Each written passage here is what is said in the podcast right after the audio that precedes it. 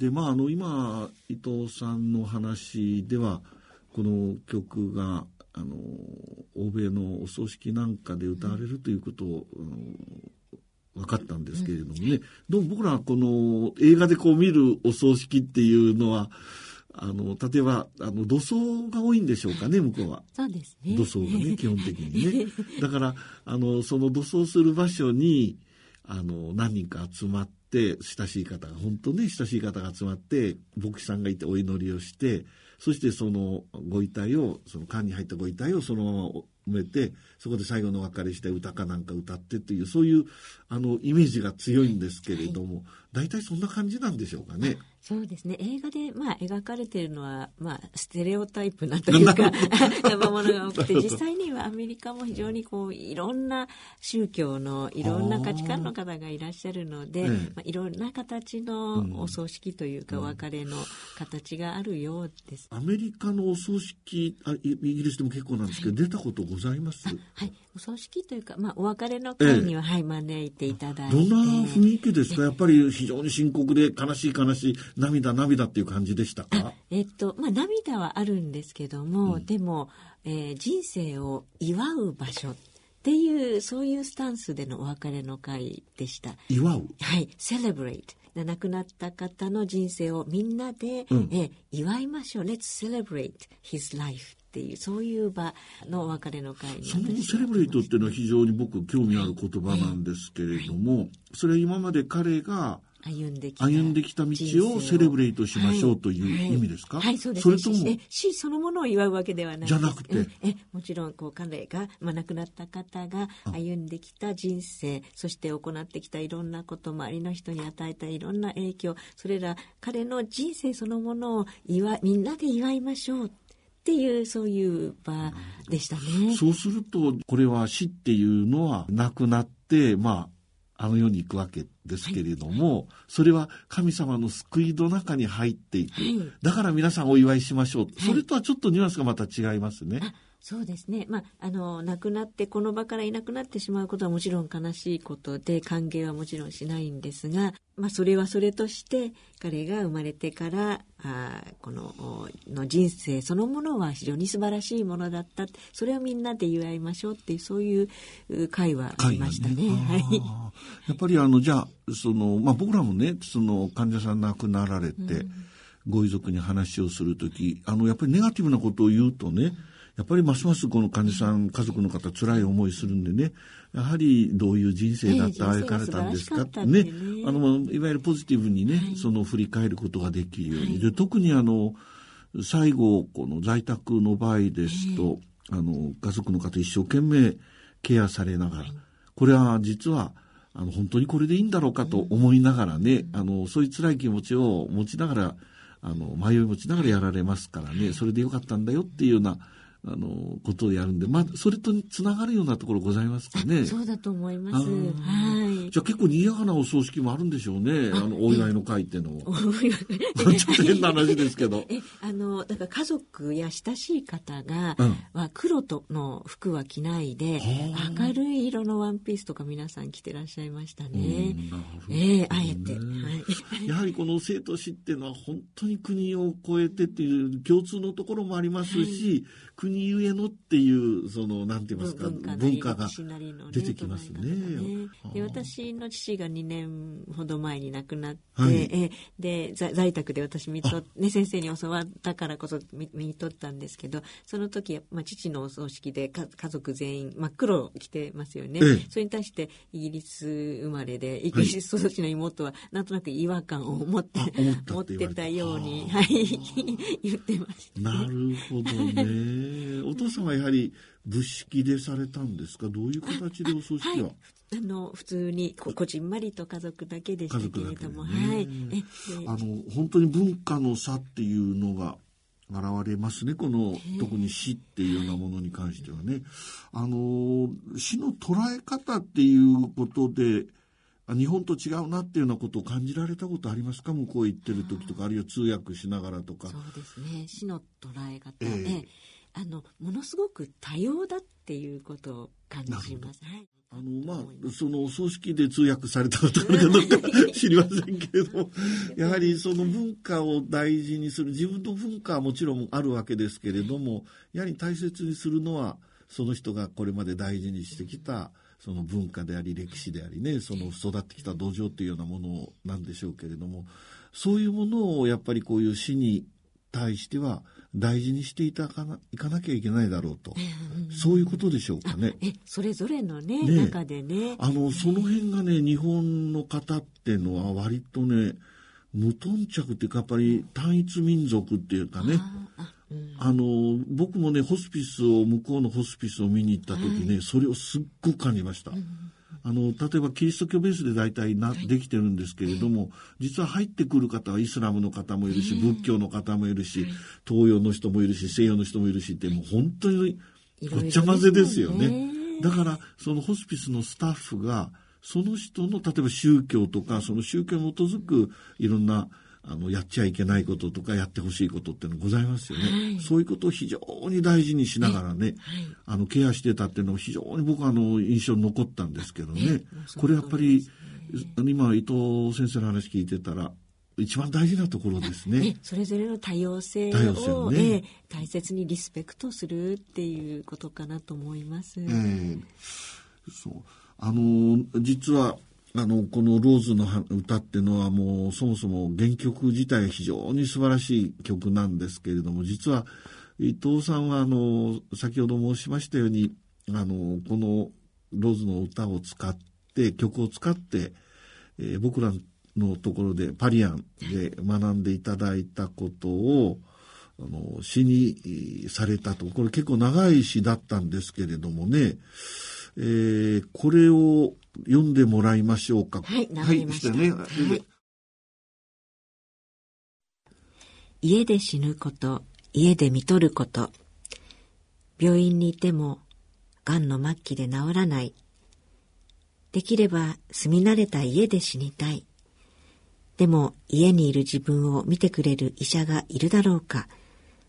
家族の負担が重くなるのではないだろうか。家で最後を迎えたい患者と見とる家族を全面的に支える。経済的にも入院するより負担が軽い。体の痛みはお薬で、心の痛みは傾聴と共感で、自分の人生って何だったのだろうか。自分が家族の輪からいなくなるのは寂しくてたまらない。自分の存在についてのスピリチュアルなpain、痛みも、死にゆく過程、 death education のお話をして取り除く。死が近づく時の息遣いの変化など予測される全身の変化についてあらかじめ伝えながら不安を拭う。不必要な検査は一切しない。管理をしない。生活、暮らしを重視する。一日一日を穏やかに、良い時間を家で共に過ごすこと。死が近づくことを受け止めながら過ごすことで得られる和解と許し、孫やペットがそばにいる時間。今、息を引き取りました。体も心も魂も死への旅立ちを整えられる。医師、看護師、スタッフが皆で支えているから、自分の家で死ぬ幸せを。ありがとうございます。いや、この詩はですね、本当何回読んでも伊藤さんよくここまであの学んでくださって、まとめてくださったなと、本当にあの頭が下がる思いです。ありがとうございます。先生のご指導の 先生とひろみ先生の。そうですか、ありがとうございます。まあ、あの、患者さん家族の方ですね、本当にあの、人生の最大の荒波って言いますかね、暴風圏内にこう突入するわけですね、その、お亡くなる時っていうか、特に病院でもうやることがないって言われた時からですね、その時に患者さん家族が不安になること、そしてそれが、あの、どういうふうにその取り除かれていくのか、そしてさらにその中であのその落ち着いて中でねやはり人に迷惑をかけるんじゃないかとか自分の人生何だったんだろうかとか、うん、今生きてて何の意味があるんだろうかとそういうことをあの感じながらあの患者さんそれからご家族も苦しまれていくそのことをその癒すその力っていうのをすごくあの感じる詩ですね。あの、これから伊藤さん、その、まだまだ、あの、夢があるんじゃないかと思うんですけれどもね、あの、経歴、まあ、これから何をしようかというのを、あの、お伺いしたいんですけど、その前に、えー、経歴の続きになりますけれども、あの、2012年、これ4年前ですね、の4月に、えー、小児科に入局されたと。で、その翌年ですね、えー、公衆衛生の方に入って MPH コースに入学したと。はい、そして、さらにその翌年ですね、えー、公衆衛生学の健康医療政策学教室に、の特任教員になられたと。それでその2年後に客員研究員になられたと。はい、まあこれあの小児科選ばれたってことはよく分かったんですけど、公衆衛生をどうして選んだのかなこの辺はちょっと僕にもわからないようなところなんですけども多分これからやろうとすることと関連するんじゃないかと思うんですけれどもこの点はいかがだったんでしょうか、はい。えっと、あの医学部のいろんな授業の中でうんと公衆衛生学っていうのはその一つにあったんですがもうその時から公衆衛生大変面白くて大好きだったんですね。で、川越先生と一番最初で出会いましたのも公衆衛生学のね、あの、授業だったんですが、この公衆衛生学の中には、予防教育ですとか健康教育ですとかあこの環境独創学ですとかあこの医療コミュニケーションですとかあそういうこう予防に関するこう学問的なあ分野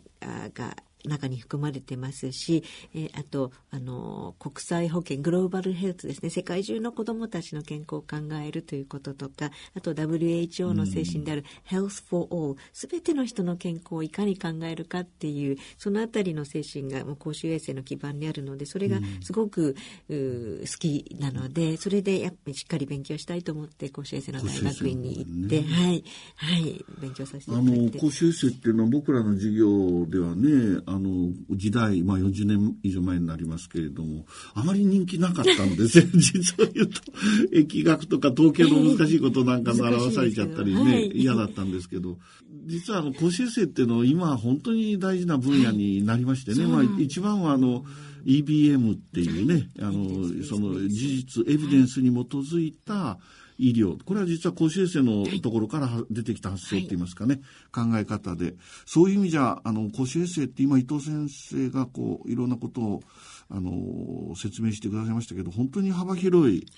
非常にベーシックな基礎的なね、大事なところを抑えていく、あの、学問なんだと。そこに惹かれたということでしょうかね。えーはい、なるほど。それで、具体的には、その、まあ、いろんな小児科医をやった、そして公、公衆衛生、勉強したと。そういう中で、これからどういうことを伊藤先生はやろうとされてるんですか？はい、実はあの来年から、うん、えー、その公衆衛生の考えをもとにこう子どもの時から病気になるのを予防する、まあ、小児期からの疾患予防というのを一つの軸にした NPO での活動を始めたいと思ってます。えあの例えばキッチンを用意してキッチンワークショップっていう形で、うん、えー、お母さんたちとかあるいはもう子どもたちとか、うん、あるいはまあ大人の他の方々もそうなんですけども、うん、食事を具体的にどういうふうにすればいいのかっていうのをお勉強しながら、うん、もう調理もしながら、うん、一緒に学べる場、を作ってそこでいろんな発信を情報発信をしていってで栄養だけでももちろんえあの健康は確保できないので運動や睡眠やストレス管理というこう total health promotion ですね、えそれも total health promotion も公衆衛生のすごく大事な、ね。ね、あのコンセプトですのでそれを実践できる場を作っていきたいと思ってます。もちろんそこはあの小児科医という診療所を作っての話ですね。はい、ちっちゃなクリニック横に作って、はい、単なるその健康教育っていうのとちょっと違いますよね。先生もしかもそういう長年のその経験って言いますかねいろんな見聞されたようなこともありますし 素晴らしいですね。は い、で障害のあるお子さんもね見て、えー、そこで。僕は来年その古希を迎えますんで70になりますんでね あの実はもう今やってる仕事のそのなんて言いますか後始末じゃないですけれどもねそのあの終わりに向けてのえー、準備っていうような感覚を持ってたんですけども、やはりここまで体元気だし、あの、まだやりたいなっていうのがまた出てまいりましてね、あの、今先生おっしゃられたことっていうのは、もうだいぶ前から考えてらした構想ですか？はい、まあ、そのようなことができる場をやっぱり欲しいなとは思っていましたが、今年特にやっぱり具体的にそれをこう詰めていく、はい、その準備をされているという。はい、あじゃあ今年2016年っていうのは伊藤さんにとっても新たなその一歩のための助走っていうかね、はい、をされた大事な年だったと。はい、来来年、まあ僕もちょうど同じような立場になっちゃいますけれどもね、あの、向けて、あの、新しい年に向けて、えー、踏み出していこうと。はいえー、まあ僕の方は、伊藤さんよりはるかに年上ですけれども、あの、少しでも、あの、少し役に立てる仕事っていうものができれば、その気持ちは同じですね。いや、僕もあの、この、えっと、医者になっても40、そろそろ5年になりますね。それでその中で、まあ、30年くらいが、この在宅で、その亡くなる方、その患者さんと家族のケアをするということをやっておりましてね、これはもう25年、30年ぐらい前からなんですけれども、うん、その長、あの、歴史をですね、やはりもう振り返ると、まとめなきゃいけない時期になったと思ってですね、あの、いろんな、その整理をしております。で、一つはですね、あの、実はあの、今から25年前に、テレビ朝日の方でね、1時間10分のドキュメンタリーがありましてね、これはあの、えっと、愛する人たちへ最後は家でという、1時間10分の、あの、長編のドキュメンタリーなんですけれども、それを、あの、当時このえー、番組を作ったディレクターの方をお呼びしてですね、うん、一緒にその見て、その時にそのディレクターの方松原さんっていうその、えー、女性なんですけれども彼女がどういうことを考えてこういう取材をしようと思ったのかそしてこの取材をが1年半くらいに及びましたんでね、うん、本当にあの僕の姿患者さん僕を通して患者さんの姿死にゆく患者さんの苦しみとか、えー、家族の苦しみですね。そういうものをあの彼女はあの見ていったわけですけどもその中でどういうことを感じたかっていうようなことをお伺いしたいということで、あの 2, あ2月4日の土曜日午後1時から3時までですね、えー、東京大学本郷キャンパスにあるあの鉄門記念講堂で、あの、開くことにしております。最初はあの、ビデオ鑑賞しまして、え、これは1993年テレビ朝日で放映された、え、愛する人たちへ最後はいいでというやつで、その後第2部で、ディレクターの松原由紀さんのお話をお伺いすると。そういうことを考えております。あの、いくつか、えー、番組ってますか、テレビとかいろんなところで紹介されましたものを少しずつみんな見ながら、みんなでその当時をどういうことを考えたかどういうことをやったかというある意味での在宅ホスピスの歴史をですねもう一度振り返りたいなというような、えー、計画をして、えー、おります。あのまだ伊藤さん小さかった時代だと思います。1993年ね。もう大人もう大人になってましたか？大丈夫ですか？もうね。だけど、まだあの、このこの時代は、まあ、まさかね、癌の方を家で見るなんてことは考えられない時代でしたからね。もし伊藤先生もよろしかったらいらしてください。皆さんもあの、入場料無料ですからね。ぜひ、あの、ただ人数限定がありますので、あのぜひいらして、来れる方いらしていただきたいと思います。ご案内申し上げます。どうも、あの、伊藤先生にはまた時々英語困ったら電話してお願いして、あの、これどういう意味って聞いたり、本当にあの、助けていただいてるんですけれども、お互いこれから健康気をつけてあの新しい年をですね無事に受けたらよろしいですね。はい、ぜひ。どうぞよろしくお願いいたします。はい今日は長い時間ありがとうございあました。りがとうございました。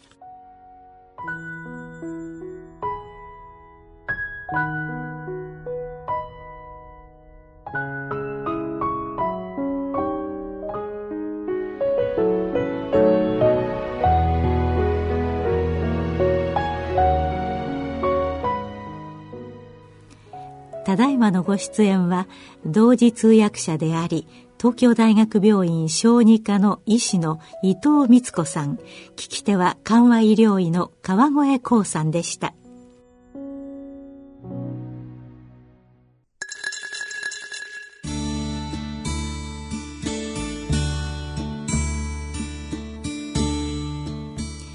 続いては大人の教養短歌のコーナーをお聞きいただきましょう。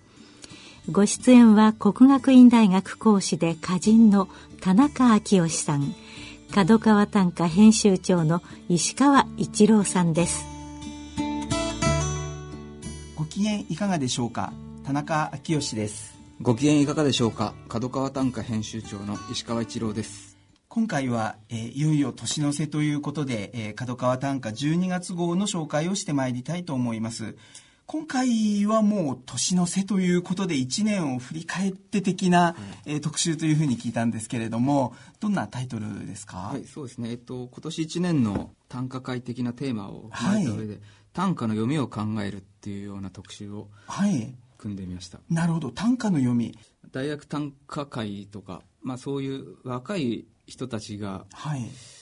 SNS の定着という環境も相まってすごく歌を作るようになってきてるような状況があってはい。で一方、えー、ともう仮歴30年40年、もう下手したら50年60年というような方々も相変わらず元気に歌を作っている。はい。で短歌界全体を見るとそういった、まあ、10代からはい。100歳代まで いろんな人がいる中で、その中であの特に結社とかで歌会をやるときに、えーどうしてもこの若い人たちの作品がはい。上の方が読めないとか、なるほどなるほど、批評の言葉が違うとか、はい。基準が違う、はいつまりはいはい。短歌感みたいなのが違うっていうところで、はい。えっと世代間断ですっていうのが言われて親しいんですが、はい。でその正体は何かっていう時に、この読みの基準が違うと。なるほど。いうところじゃないかというこの仮説を立てまして、はい。えーと改めてまあ短歌っていうのはどう読んだらいいのか。なるほどなるほど。短歌っはい。て不思議なことに、い一語一語の言葉の意味はもちろん分かるんだけども短歌になるとさっぱりだと。なるほどなるほど。いうところでですねその何なのかなっていうのを、はい。えー、と多角的になるほど。検証した特集です。はいわかりました。確かに書き手も本当に世代を超えたメンバーが、えー書いてるなという感じがいたしましたけれども、なんかすごい単純に言ってしまうと、はい。こうえー人生を歌うのが短歌だっていうつまりこう人間をはい。いかにこう出すか。で読む方もこの歌からどういう人間性を読み取れるか、はい。その人間の全体性あるいはそのどう人生のものの哀れみたいなのを組むかみたいなそういう読みが、まあ、スタンダードな読みなんですけども、はい。若い人は人生とかよりもですねその無記名性私性を消してね、えー、となんかこうよりこう習字が先鋭化されていってでレトリックの技術なんてすごい高度なことをやってるんですけどもその違いが結構世代でざっくり言ってしまえば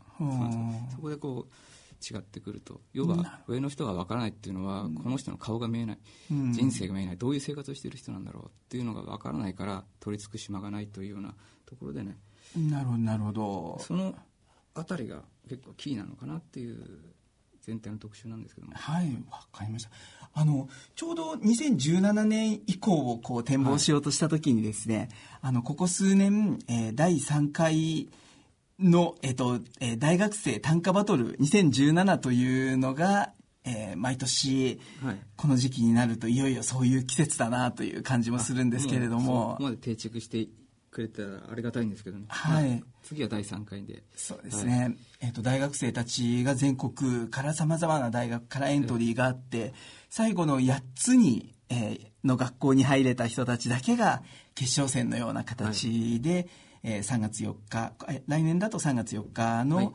本選会というんですかね、はい、まあえーと、そういう超歌合わせ的な場所に出ることができるんですけれども、はい、こういう伝統的な文芸に若い人がどんどんこう、はい、出てきてくれるっていうのは本当にいいことだなと思うんですけども、ね、そうですよね、まあ、その発表の場をきちっと作っていくっていうのが、はい、我々の役割かなと思いますので、そうですね。ネットで生中継をして、はい、その歌合わせをね歌合わせっていうこう厳かなっていうかね、まあ、平安からの伝統文芸競技、まあ、遊びでもあるんですけどね、はい、それをインターネットで生中継していくっていう、はい、変な組み合わせが そうですね、まあ、短歌界全体で盛り上げていこうという新たな世代を、はい、の可能性を見出していこうという動きかなと思うんですけれども、ね、はい、2017年以降多分こういうところの出身者がまた大活躍していくような時代も出てくるといいですよね。ね。はい、ぜひそれを期待したいところです。はい、では、えーいよいよ、えっ、ー、と、2016年も今年で終わりということですけれども、2017年第1弾にはどんな特集を組まれていらっしゃいますか？はい。新春ビッグ対談としてですね、はい、馬場明子さんと田原真知さんという、はい、なるほど、世代を超えた面白い組み合わせですね。はい。百人一首について、はい、正月らしく、なるほど。どういうところが魅力なのかっていうのを語っていただきました。ありがとうございました。この付録も含めて皆様お楽しみいただけたらと思います。お願いします。はい。では、えー、来月のこの時間までさようなら。さようなら。大人の教養短歌のコーナー。ご出演は国学院大学講師で歌人の田中昭義さん。角川短歌編集長の石川一郎さんでした。野村。ちょっと気になるお金の話。今回は定年退職後の健康保険です。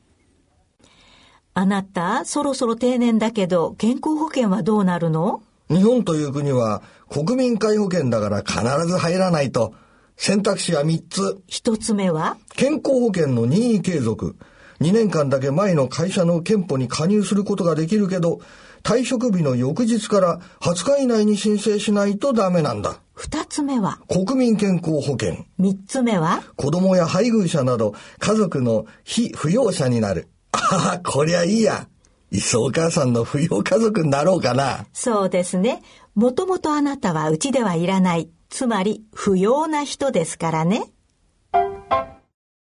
お金に関するご相談は、お近くの野村証券へどうぞ。それ野村に来てみよう。大人のための大人のラジオ。大人のラジオ。そろそろお時間となってまいりました。番組では皆様からのご意見ご感想をお待ちしております。宛先は郵便番号105-8565ラジオ日経大人のラジオ係。郵便番号105-8565ラジオ日経大人のラジオ係まで。あるいは番組ホームページのメール送信欄から送信いただいても結構です。それではお時間となってまいりました。インフルエンザには気をつけてくださいね。ここまでのお相手は私大宮時子でした。それでは良いお年をお迎えください。ごきげんよう。大人のための大人のラジオ。この番組は野村証券他各社の提供でお送りしました。